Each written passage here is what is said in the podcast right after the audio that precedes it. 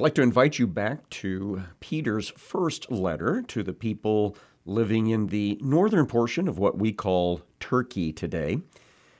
And we're going to go to chapter number 1 and start at verse 3. We've we've done this these first few verses already, but I want to kind of use it as a launching pad into the next section. And so Peter writes, Blessed be the God and Father of our Lord Jesus Christ. So he puts blessing upon the Father, but he focuses so much upon Jesus Christ. According to his great mercy, he has caused us to be born again to a living hope through the resurrection of Jesus Christ from the dead. And so we have been born again.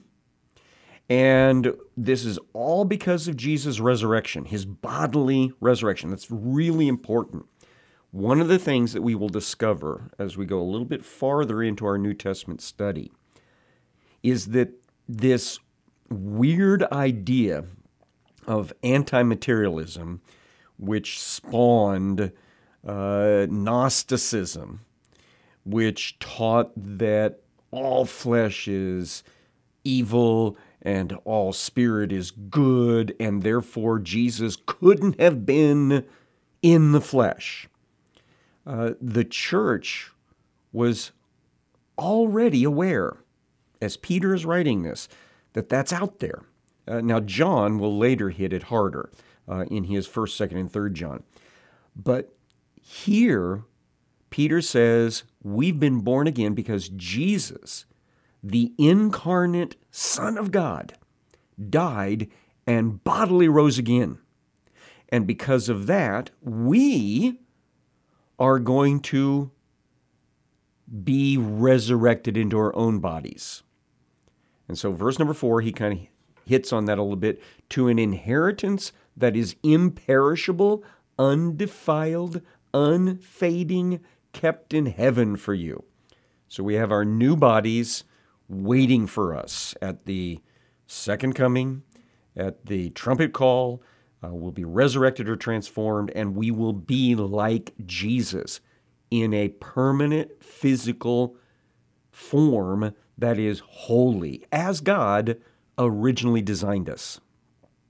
Verse number five who by God's power are being guarded through faith for salvation ready to be revealed at the last time.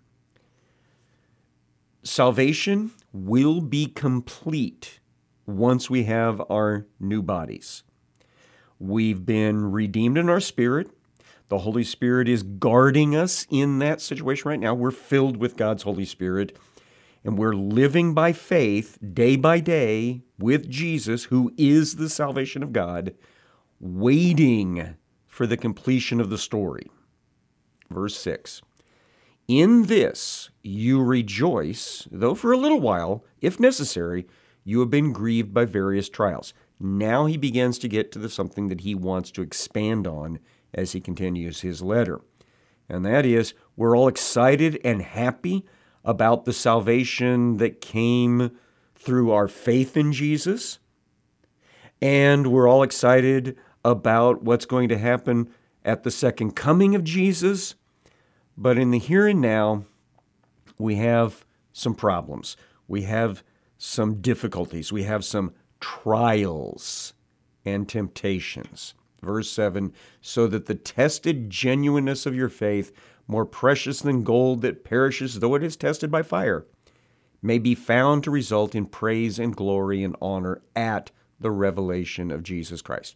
So we're supposed to look at the troubles and the trials of this life as if we were put into the refiner's fire.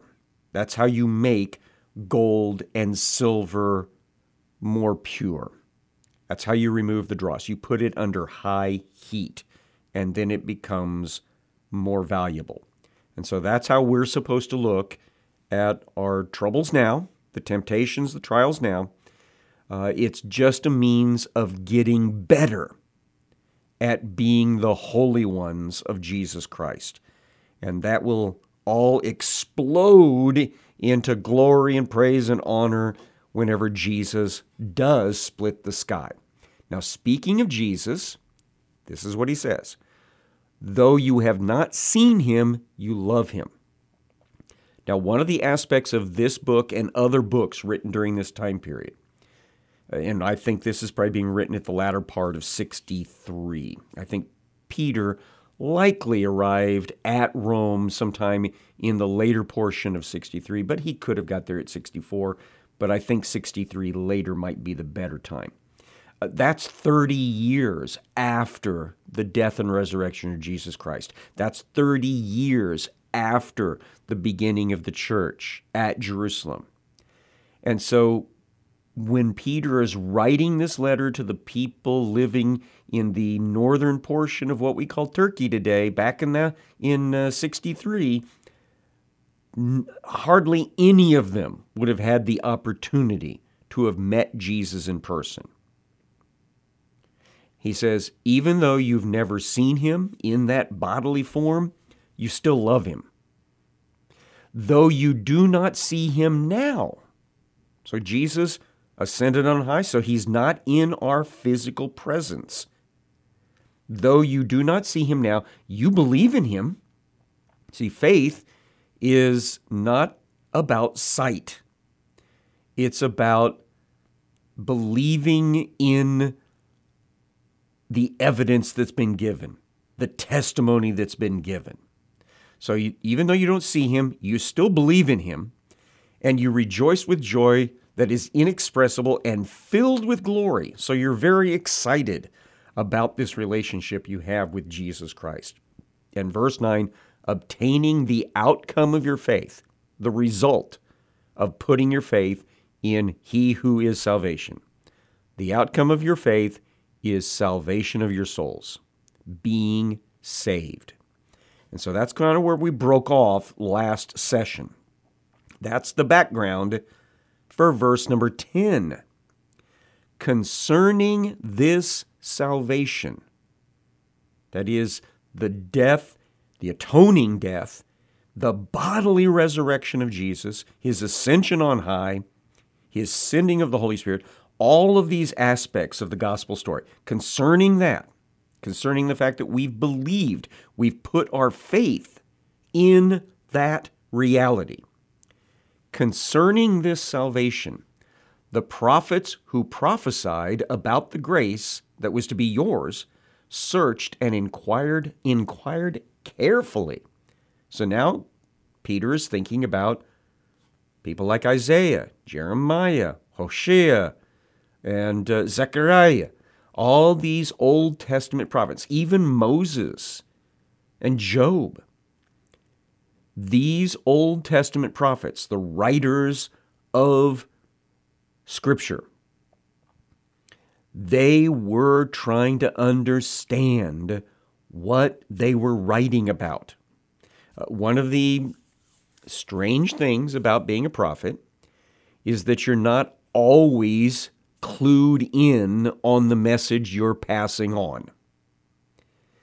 Uh, it's top secret, it's encoded.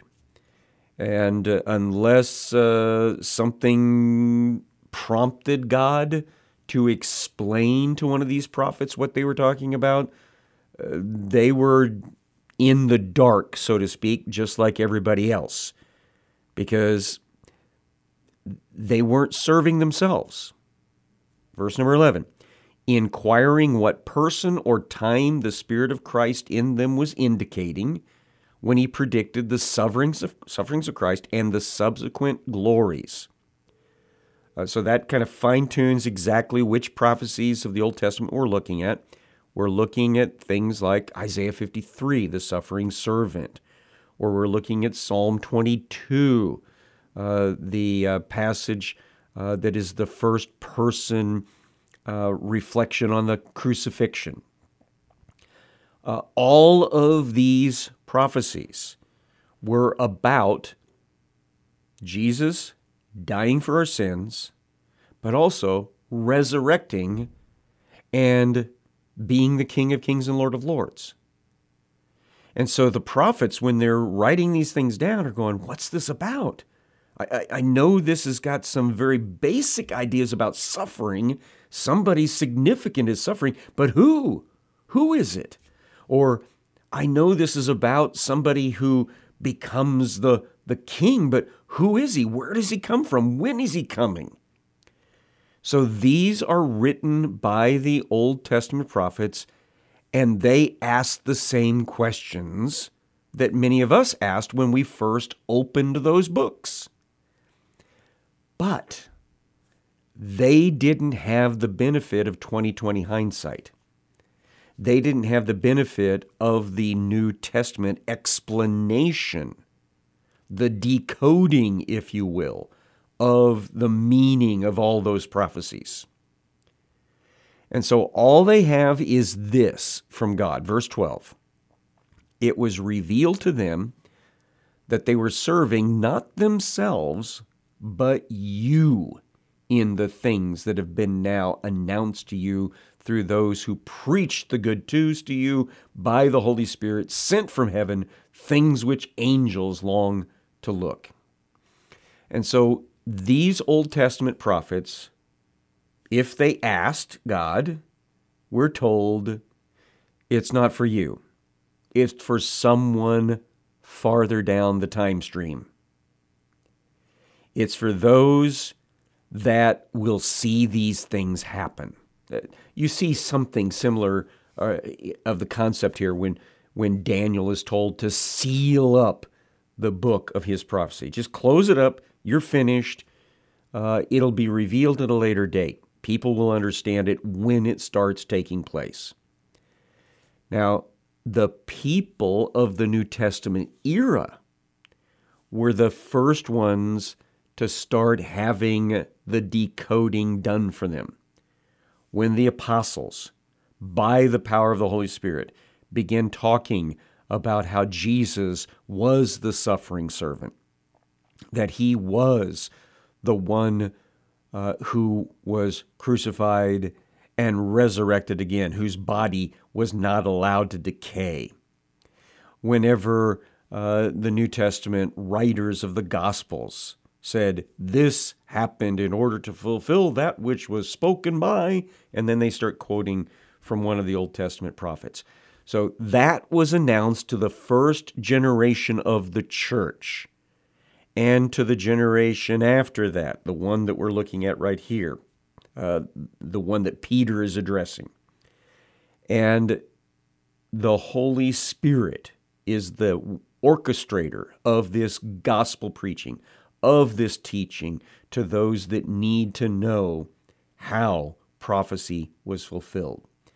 And it's interesting, he throws this little line in that is intriguing to me that even the angels long to look into these things. Even the holy angels of God were not clued in. They were not read in on the top secret information. When Gabriel went on his missions to planet Earth, he was not privy to all the fine details as to how it was going to be fulfilled. Uh, the angels, I think, were just as shocked as anyone else when Jesus died that day, and may have been even quite excited because of the surprise when he resurrected again. Uh, because these are things that some of them had been passing information along uh, as the messengers of God for centuries, for millennia. And then now, here it is happening right in front of them.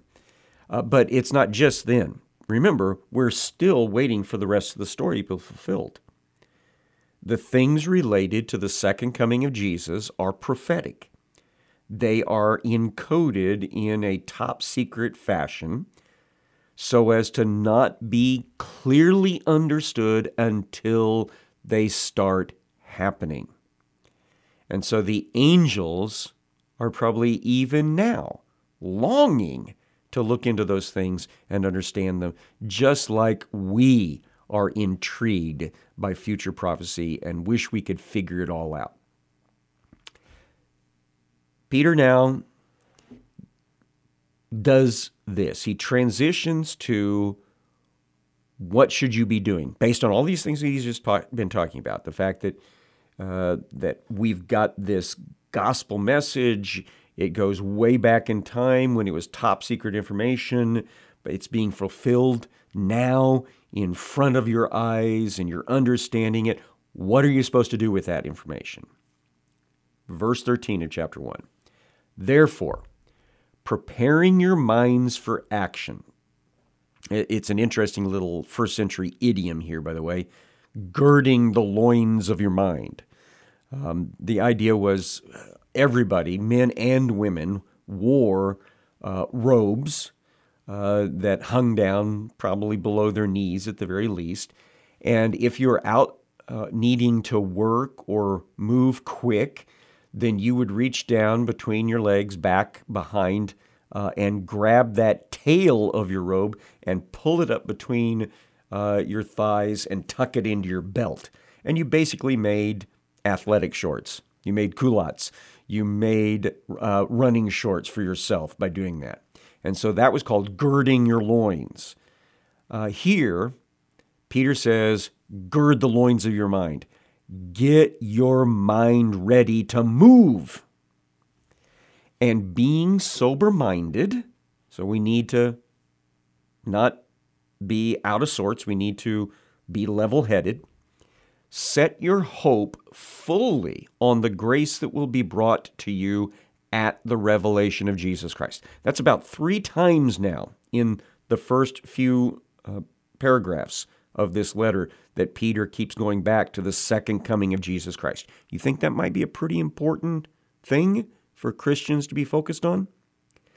Uh, so we need to set our hope on that grace, that is, that fullness of the story that's going to happen when Jesus Christ comes back.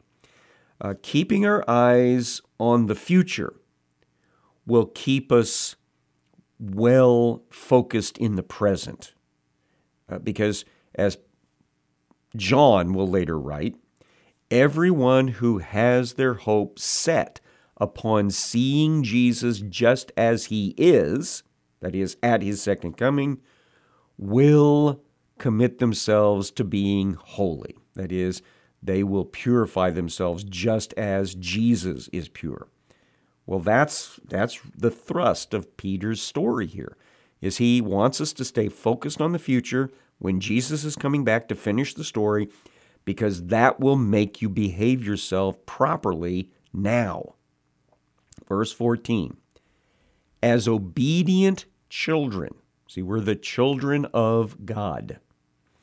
Do not be conformed to the passions of your former ignorance.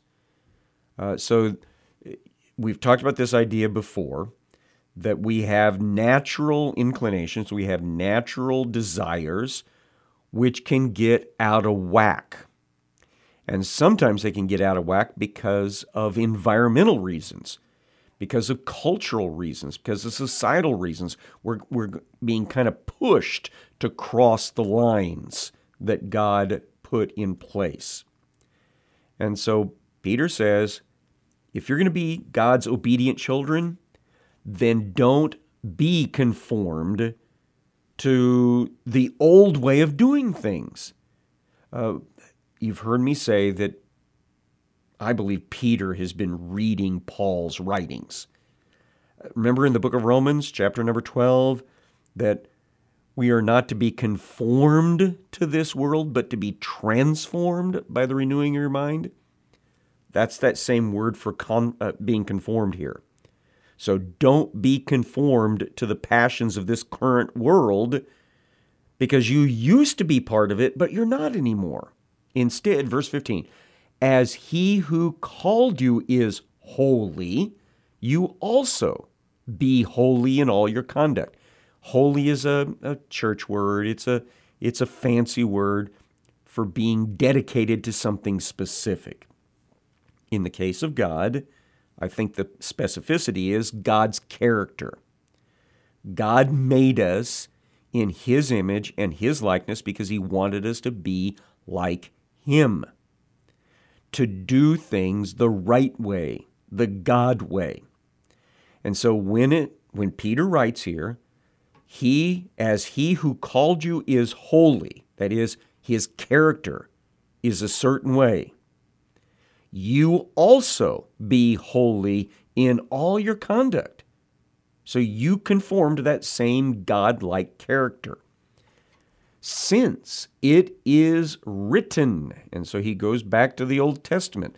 Uh, Leviticus 11:44 seems to be where this exact quote comes from, but it's repeated multiple times in the writings of Moses and after.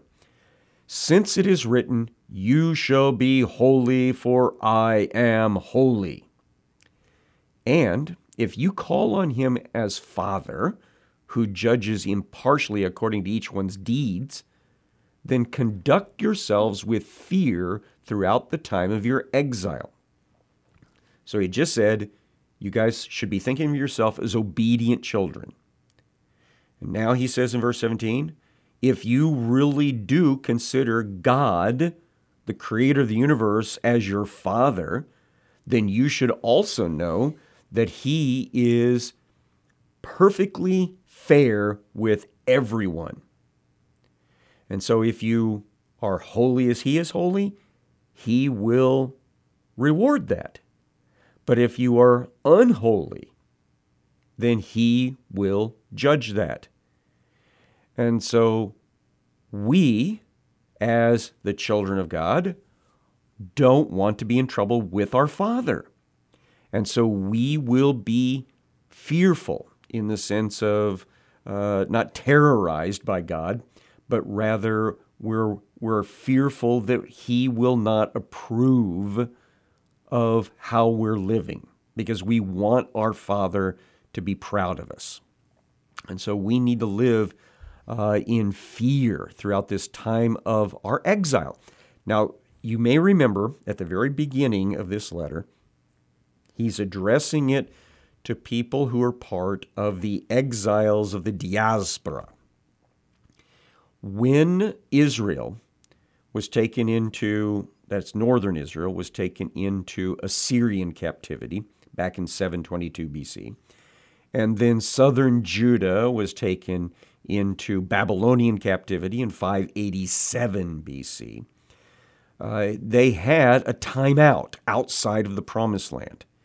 And during that timeout, many of the ethnic Israelis that were born just simply established communities, family groups in those scattered places all over uh, the upper Middle East, including in this very area that Peter's writing back to.